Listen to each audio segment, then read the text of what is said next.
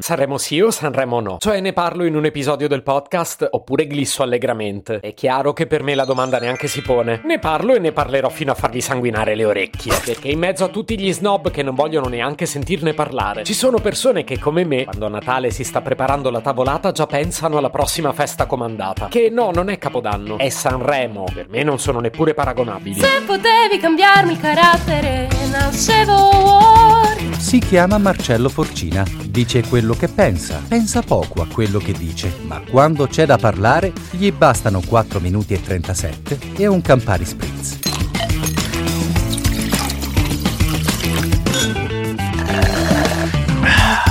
No, non è un caso che molti la chiamino settimana santa. Santa da Sanremo. Si fosse svolto a Battipaglia, sarebbe stata la settimana battona. Meglio Sanremo, no? E diciamolo, è un appuntamento che divide. Credo ce l'abbia scritto nel DNA. O almeno io non vedo mezze misure. O ti ci dedichi con tutto l'interesse del mondo, o lo detesti e lo devi dire per forza. Fateci caso, quasi fosse un vanto non seguirlo. No, no, no, no, no, no. Io rientro in quella cerchia di intellettuali che non lo guarda Sanremo. Certo, se la musica fosse davvero al centro della manifestazione e se fosse buona musica, allora forse lo guarderei. Ma così non ci penso proprio. Non lo tollero tutto quel circo mediatico. Ho sentito bene? Hai detto circo mediatico? Io lo guardo solo per quello. Quindi che facciamo adesso? Ora vi regalo una lista di punti in cui snocciolerò tutte le caratteristiche che fanno di una persona un vero Sanremo addicted. Però, siccome oggi mi sento generoso, vi autorizzo a cambiare nome alla lista. Cioè, se preferite, potete chiamarla fino a che punto può spingersi la follia umana. Fate voi, l'episodio funziona comunque. Vediamo, la prima caratteristica del Sanremo Addicted è che ci fa un episodio del podcast se ne ha uno. Però prima che inizi, come ho fatto io, che una volta iniziato, bravi tutti, eh. Poi date un'occhiata al suo calendario. Nella settimana di Sanremo è difficile che prenda altri impegni. Anzi, probabile pure che metta a rischio qualche amicizia. Perché in quella settimana la risposta fissa è no. Potrebbe persino arrabbiarsi se gli chiedono di fare qualcos'altro, dando per scontato che tutti sappiano che è una settimana blindata. Che affronto. Mi ha chiesto di uscire. Rimuovi dagli amici.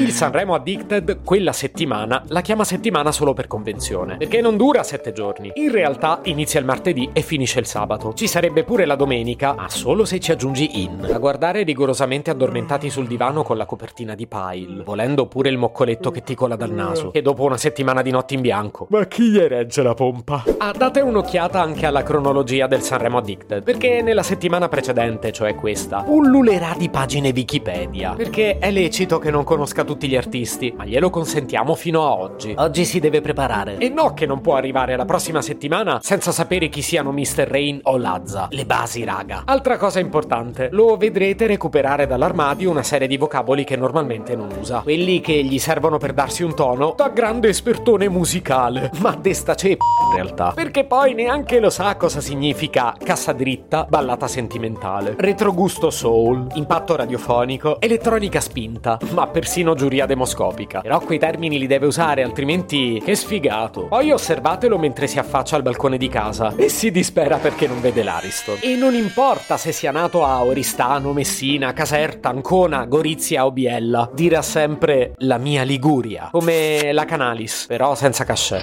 Lo sentirete parlare dei direttori d'orchestra come se fossero amici di famiglia. E no, non solo di Beppe Vessicchio. So che avete pensato a lui. Ma dai, troppo facile. E conosce sempre chi ha scritto cosa per chi. Perché è tipo un argomento che dà la cifra di quanto te ne intendi. Devi saperlo che Giovanotti ha scritto per Paola e Chiara, che Bianconi dei Baustella ha scritto per la Oxa, che Dardast è autore di Lazza e Ariete, che nel suo team ha pure Calcutta, che Zanotti dei Pinguini Tattici Nucleari ha scritto per Leo Gasman, Damiano dei Moneskin per Mara Sattei, invece io ho scritto la lista della spesa. Ciao. Se potevi cambiarmi il carattere, nascevo Ward. Un podcast inutile, effervescente e tossico, come una pasticca di mentos in una bacinella di Coca Zero. Questa serie è disponibile su tutte le principali piattaforme di podcast: Spotify, Apple Podcast, Google Podcast, Spreaker, Amazon Music e a breve anche sul citofono di casa tua. Stelline, recensioni e follow sono molto graditi. Per due chiacchiere con Marcello e aggiornamenti sui prossimi inutili episodi, segui il canale Instagram chiocciola Nascevo Word oppure cerca su Telegram l'account chiocciola Marcellogram.